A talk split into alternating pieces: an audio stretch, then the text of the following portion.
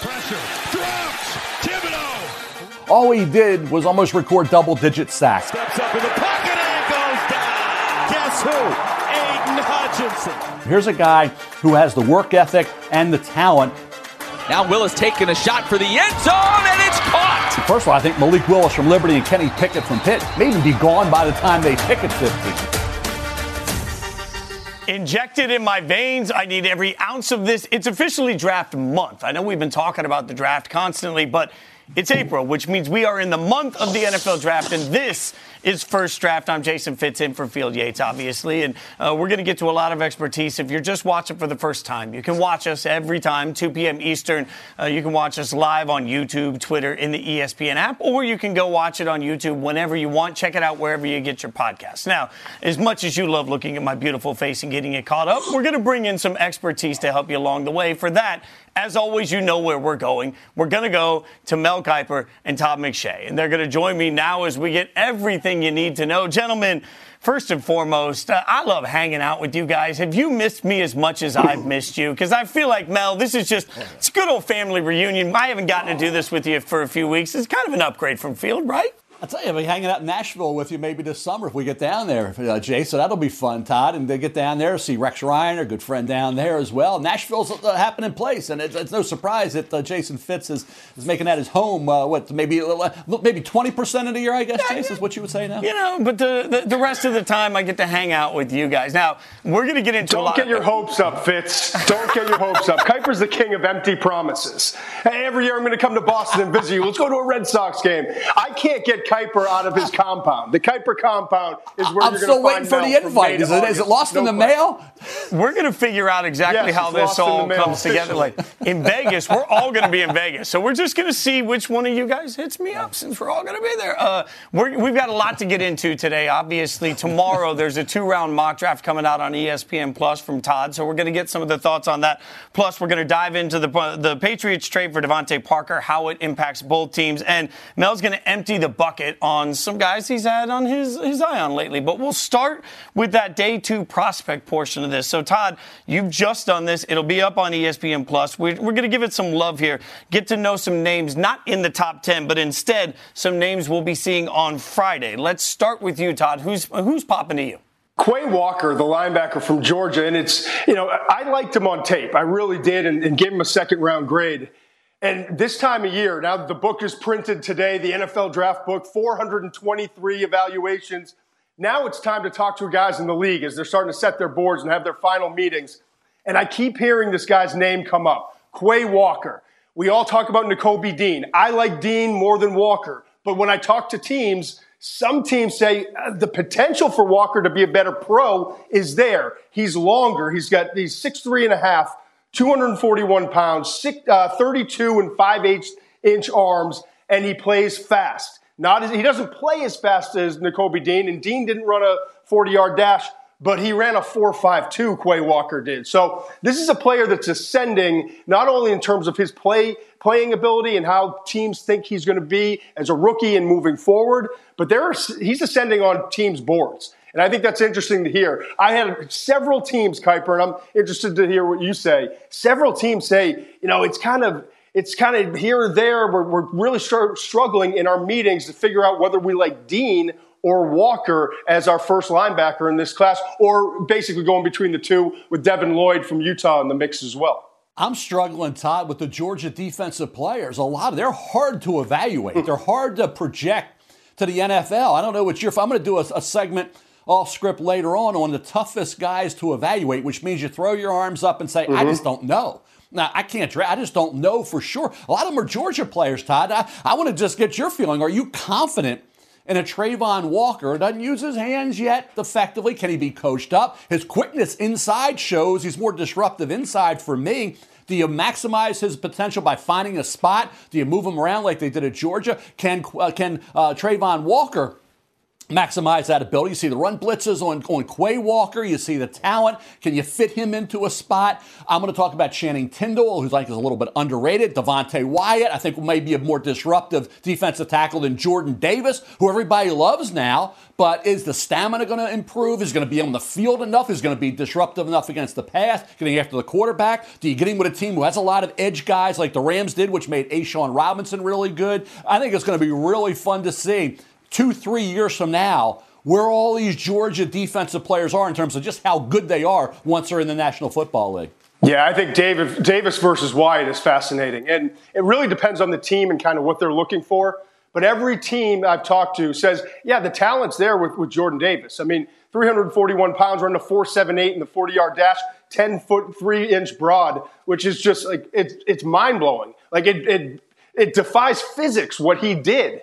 But can he stay at two, 341 pounds? Or is he going to be at 365 and you're going to spend the whole year putting your thumb on him trying to keep his weight in check? And that's the issue because if he's 360 plus, he's a 20 to 25 snap guy. And I've, I think that I've seen it on tape. I know you've seen that on tape, Mel, and everyone in the league seems to agree. But if you keep him around 335, 340, and he gets committed to it, he can be a 40 snap guy and he can be more impactful, not just versus the run, but in the passing game. So, and, and Wyatt on tape is the more consistently disruptive player.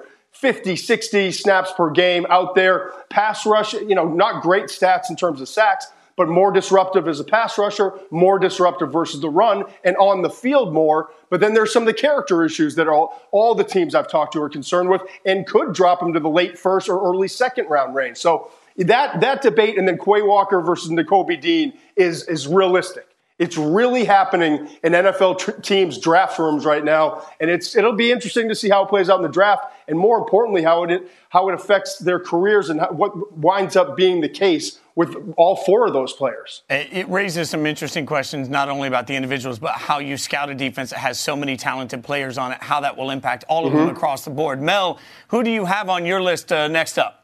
Well, I think when you look at players in terms of guys that are really looking good right now and the guys that are skyrocketing up boards, I think you go to the pass rushers and you go to the guys like Jermaine Johnson, the second out of Florida State, who taught, uh, every time you talk to people in the league, they say top 10 guaranteed. The production on the field matched the workout numbers. Granted, it was for one season. That's the thing. You get the one year guys as opposed to the guys who've done it for two or three years. The transfer comes in, sets the world on fire, but it's one great year. But I do think a Jermaine Johnson, the second Todd for me, is a guy that is has has been rocketing up to the point where now you almost say if he gets out of the top ten, it would be a shocker.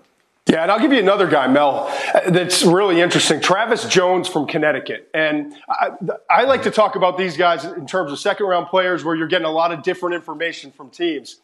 Coming out of Connecticut, his tape, the best word I can use was frustrating because you see the talent and you see flashes, but it was up and down in terms of the production, in terms of the just the overall play. Is he going to develop with, with more coaching and more t- uh, time spent on his craft into the player that his measurables and the flashes indicate that he can be? You're talking about six four and a half, 325 pounds, 34 and a quarter inch arms, and he ran a 492. I mean, this guy is quick, he's athletic, he's long, he's everything you look for in a defensive tackle. I've had some teams say, hey, he could go late first. I've had some other teams say, well, you know, kind of mid second, late second, just because the tape was so frustrating. But I think Travis Jones, when it's all said and done, is going to be somewhere in the top 40 to 45 picks in this year's class. And he's a, he's a name to know. We talk so much about the Georgia guys. We just talked about him again uh, Jordan Davis and Devonte Wyatt. But I think after those two, it's going to be Travis Jones being the next interior defensive lineman that comes off the board. When you talk about things we always talk about, wide receivers are on everybody's mind. Mel, what are your thoughts on Skyy Moore, the wide receiver out of Western Michigan? Love the kid. Uh, I've mentioned his name a lot. I love the fact you go back to high school and you get a quarterback and a defensive back and a point guard on the hardwood in basketball. Then you go there and you produce and you put the kind of numbers up he did this past year, which were phenomenal. Same school Greg Jennings came out of, you know, the career Greg Jennings had in the NFL. You think about Skyy Moore in terms of the stiff arm, the breaking tackles, a little Steve Smith you see in Skyy Moore at Western Michigan. Incredibly explosive, consistent catching the football. Yards after catch, he was dynamic. Love everything about this kid. And you say, okay, where's he going to go? Second round. When we look back three, four years, 10 years from now, say, why was Skyy Moore a second round pick, not a first round pick? The Mid American Conference, yeah, but hey, how about Pitt? Pitt Panthers, he had 11 catches. Okay, so again, nobody slowed this guy down. After the catch, like I said, he's phenomenal. I love the aggressiveness, the toughness, that Steve Smith quality that he brings. Skyy Moore to me, phenomenal player. And then I'll go to a couple guys. Tyler Smith out of Tulsa. He's an offensive tackle. And Todd, you know all about Tyler Smith. And by the way, happy birthday, Tyler. Just turned 21 years of age yesterday. Tyler Smith, still raw. Hand placement's an issue. Obviously, pass protection's an issue. A lot of these issues are correctable by a quality offensive line coach. So I think Tyler Smith from Tulsa, when you look at where he's going to go, I thought he could go late first maybe second round. You get a kid who I think in a few years, if he's coached properly, could be a really good tackle, guard as well, played both guard and tackle in high school. His nastiness, his aggressiveness, his toughness is Trevor Penning like. These two guys were fun to watch, entertaining to watch because they attack, they attack, they attack. Fundamentally, technically, he needs to improve, and that's coaching. And then we get to Todd, a guy that you were giving me a lot of grief about. And Fitz, he was giving me this all year about I overrated this guy. It was a Kiper stunt. It's what Kiper does every year to me, and he's going to trend him back. He's going to move him back, and then he's going to, by the time we get to April, Arnold Ebiketie, Todd, still remains to me one of the guys I like. I, I think he's deserving of being in a lot of these first round mocks. He's deserving of being a guy that you think is one of the best 35 players in this draft. Nine and a half sacks off the edge, 18 tackles for loss, two forced fumbles. James Franklin loved the fact that he came in from Temple, and he showed like I've been here for three years. He came in humble, ready to work. He got that locker room right away. Went on that practice field and worked hard. Arnold Ebiketie has the mind, the makeup, the mindset, the physical and athletic ability is there. The production this year and at Temple was pretty good. It was great at Penn State this year. I think when you look at an outside backer getting off the edge who provides some versatility, okay. Arnold Ebiketie to me is the guy. If he gets into the second round, Todd, uh, I think he's a heck of a pick. It could be a late one, but I still really like what Arnold Ebiketie will bring to a defense in terms of getting after the quarterback. No player in the history of the first draft podcast has been talked about more than Arnold Ebiketie as the number 33 player in this draft class. I said all along, you bumped him up to 17. Kiper stunt. You're going to back him off. Now you're saying top 40, top 35. I got it. You're doing exactly what I predicted, and I appreciate you for that, Mel. I'll give you another nugget, by the way. You talked about that big game Skyy Moore had against Pittsburgh. He didn't get an offer from mm-hmm. Pittsburgh. His girlfriend's a cheerleader on the Pittsburgh team. Of course, he was going to show out in that game. I love Skyy Moore as well, and he's definitely moving up. He, I don't think he goes late first, but he's going to go somewhere in the first 10, 12 picks of the second round. Now, on to a, a, final guy for me in terms of second round. I just finished the, the mock 4.0, which is two rounds. And I had this guy coming off the board probably a little bit earlier than you would think. I had him going 47 to the Commanders. And it's Roger McCreary, the cornerback from Auburn. And he's, he's tough. He's a conundrum of a, of a scouting evaluation because he's got average size. He's got the shortest arms of any defensive back that was at the combine this year 28 and 7 eighths inches and the speed was just average, four or five. So what do you say at corner? The, probably the two most important numbers for any position are arm length combined with speed at the cornerback position. He, he shows up with a below average to poor grade in that area. But this dude can cover. He, he's a press man corner. He's going up against Alabama. Had an awesome night against the Crimson Tide. John Metchie uh, really battled Metchie a lot in that game. Uh, Williams as well on the, on the opposite si- side at times. But to me, McCreary is one of the most seasoned veteran corners and so instinctive and quick in the short area. I know the short arms and I know the lack of elite speed, but McCreary is, is one of those guys I think in that early mid second round range with so many teams needing a corner could could wind up coming off the board despite all the other measurable issues. It's interesting as you guys break down all of these prospects. It speaks to the depth at certain positions in this year's draft because you've got you've got guys on the defensive line, you've got wide receivers. We're talking about guys that are particularly in deep positions that can still make an impact. Mel, who else is on your mind that you want to throw out there that we should keep an eye on?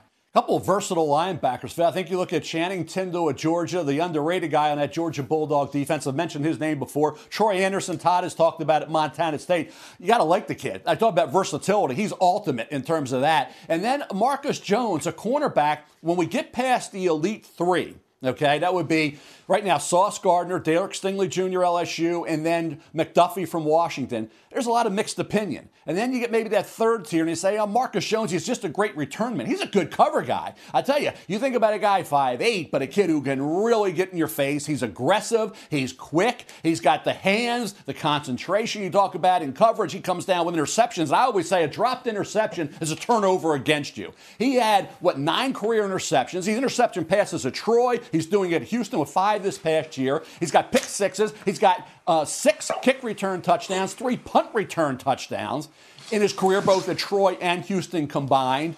Marcus Jones, a lot to like about this kid. I think maybe. I love that pick right I'll there. Ask you, Todd.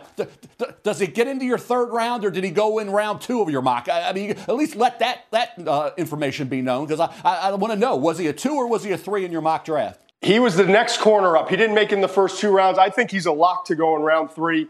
Yes, he's undersized. Talk to the people at Houston. I don't know if you've talked to any, anyone in the staff at Houston, Mel. Jones is considered like the energy of the whole program. He has been for the last couple years. Just the way he practices, everything he does. They say like he runs in and out of the locker room. He runs the class.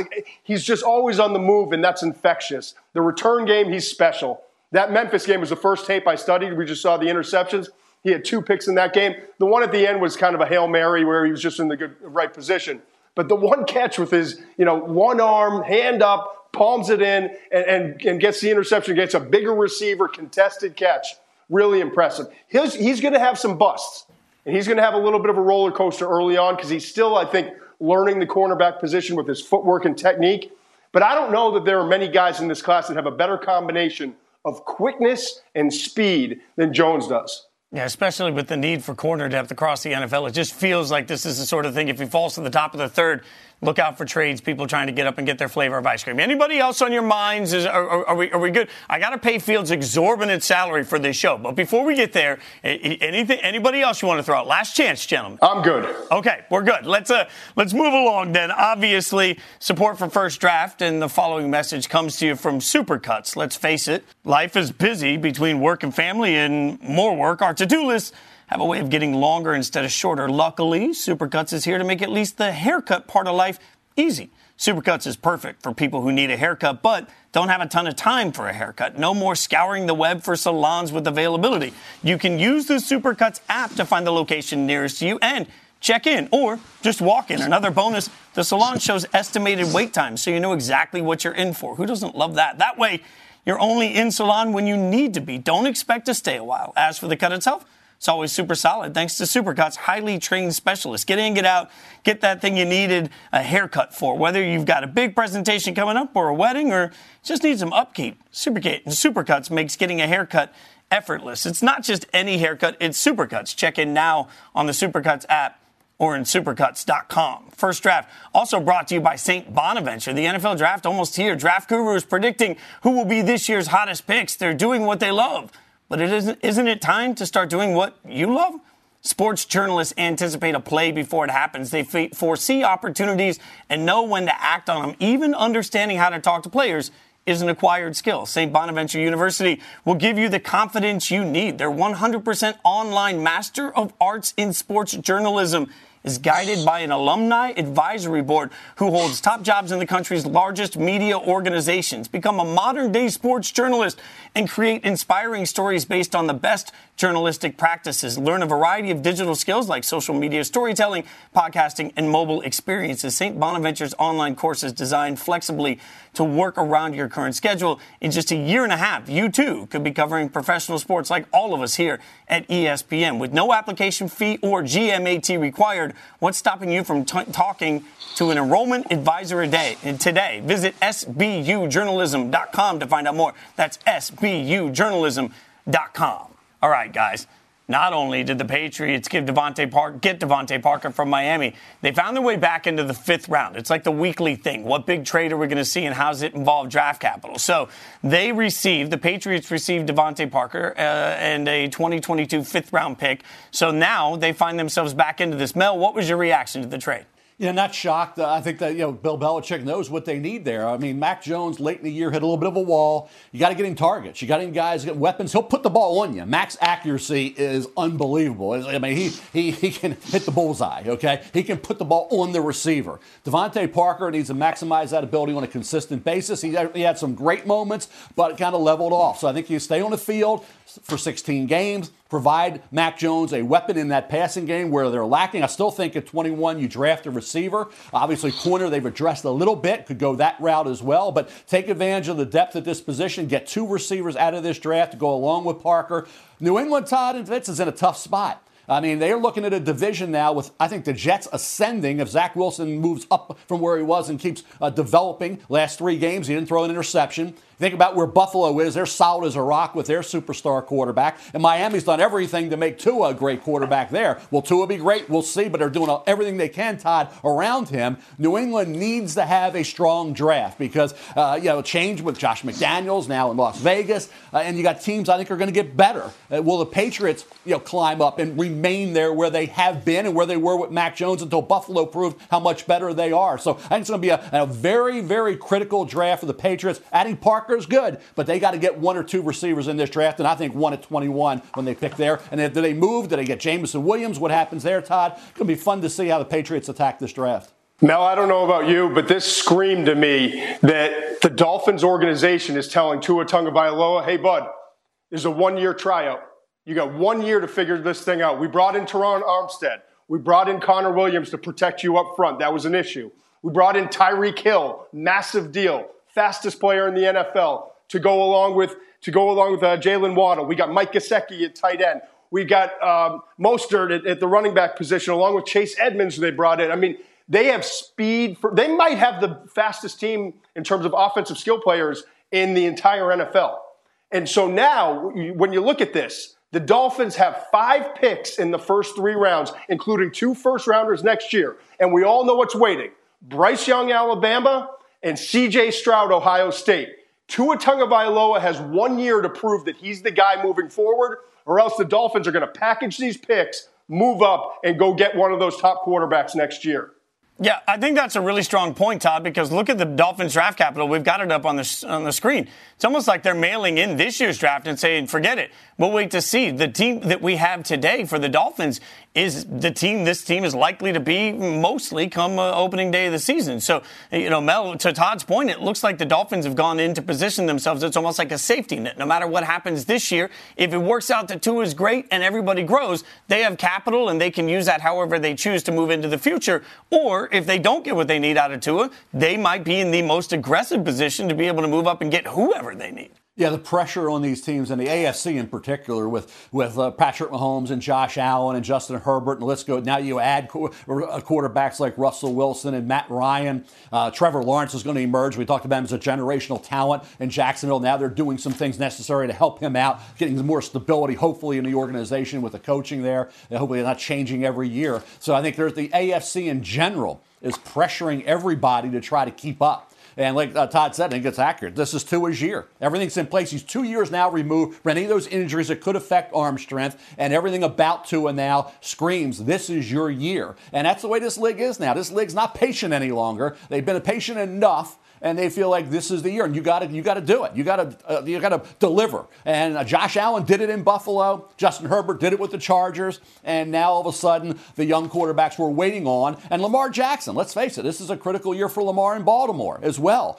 Joe Burrow. You get all the great quarterbacks. You got now you got Deshaun Watson in Cleveland. This AFC is unbelievable. And like I say, Miami's one of many teams. I said before, all, there's a lot of fan bases very disappointed because only one of these teams from the AFC is getting to the Super Bowl, and every year they're going to be probably knocking each other off. So it's going to be really tough on these organizations because they're going to be screaming, "Win, win big," and only one team can do it. It feels like, to your point, Mel, there's only one, one or two ways for every organization to go right now. You're either going all in or you're deciding that you're going to go in in three years because so many of the quarterbacks you just mentioned in the AFC, particularly, are young. So it's not like we're going to wait for those guys to age out. Teams are going to have to figure out how to compete today and how to build for the future. In the meantime, we know on this show that there's one thing that we all need, and that's Mel going off script. Mel, the floor is yours, my friend. What would you like to get off your chest? Hey, Todd, Todd, Todd stole a little bit of the thunder with a couple guys guys, which I'll get to at the end here, but these are guys that we evaluate and we evaluate and we evaluate and we still don't know what the heck we're looking at. Okay, these are guys we say we, are not sure. We don't know. Is he going to be a great pro? Is he going to be a disappointment? You throw your hands up and say, I've seen enough. I just don't know. And there are always guys like that. You don't really feel comfortable with the grade you give them. You don't really feel you. Now, we're going to be right and wrong on guys we're strong about. We always are. But these are guys we just aren't sure about.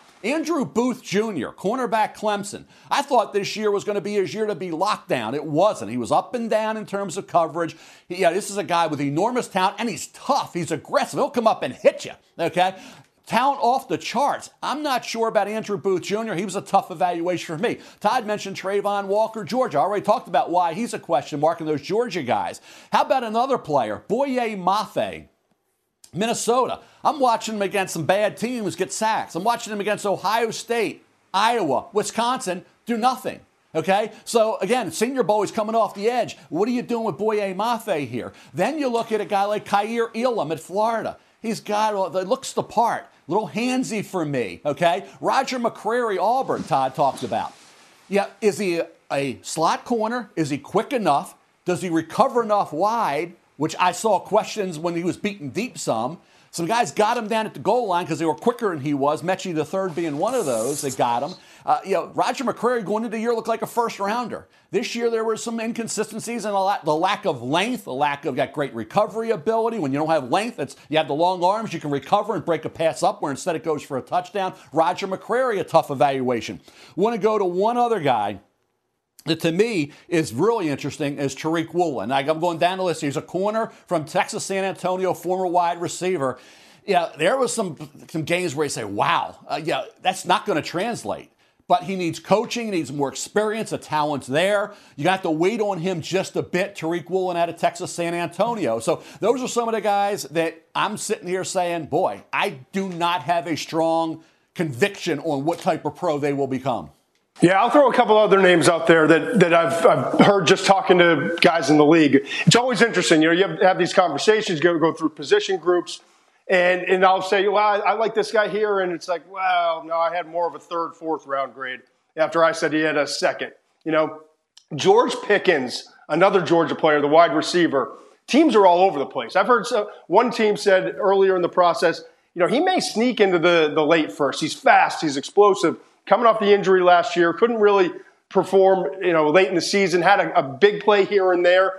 But when he's healthy, he is explosive. I mean, he's as, as, explosive as any receiver in this class, I would say, outside of Jameson Williams. But is the consistency there, and, and does he understand the game at this point in his career the way he should? Those are the questions. So I've heard late first, early second. I personally think he's going to be in that mid late second round range. But I had other teams say, you know what, we it's too rich for our blood with all the question marks. He could be a third round prospect.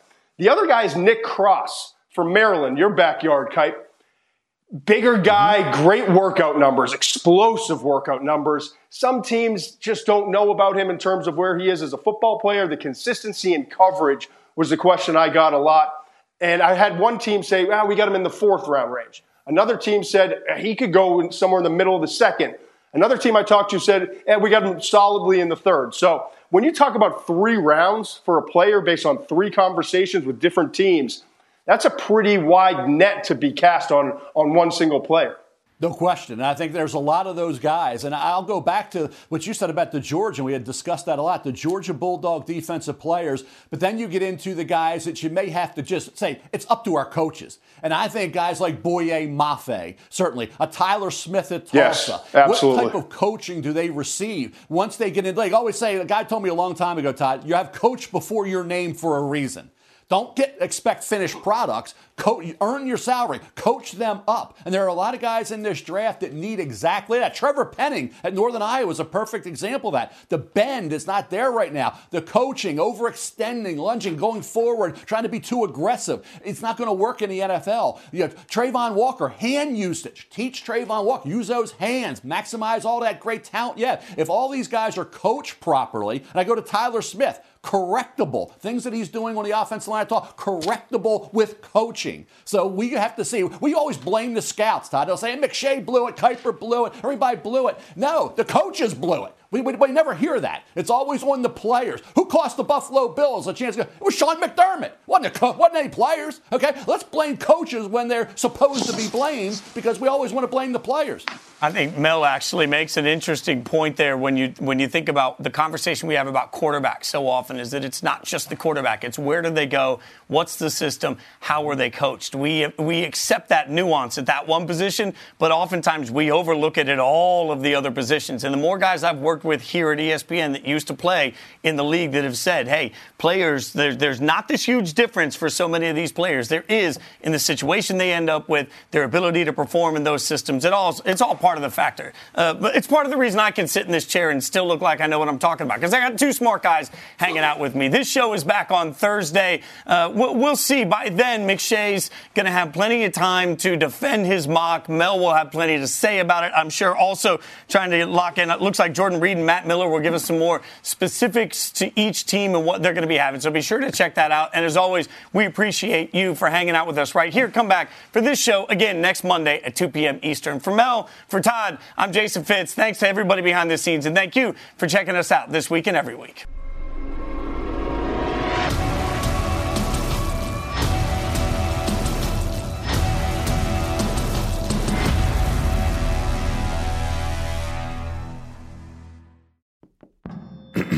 ESPN Tournament Challenge is here. And guess what? I'm doing my bracket right now. Making picks, predicting upsets, winning my bracket group, and leaving my old life as a part time voice actor behind. Hey, you never know. And if I can do it while recording this awesome commercial, you can too. Anyone can bracket. Download the ESPN Tournament Challenge app to play the number one bracket game. Presented by Capital One.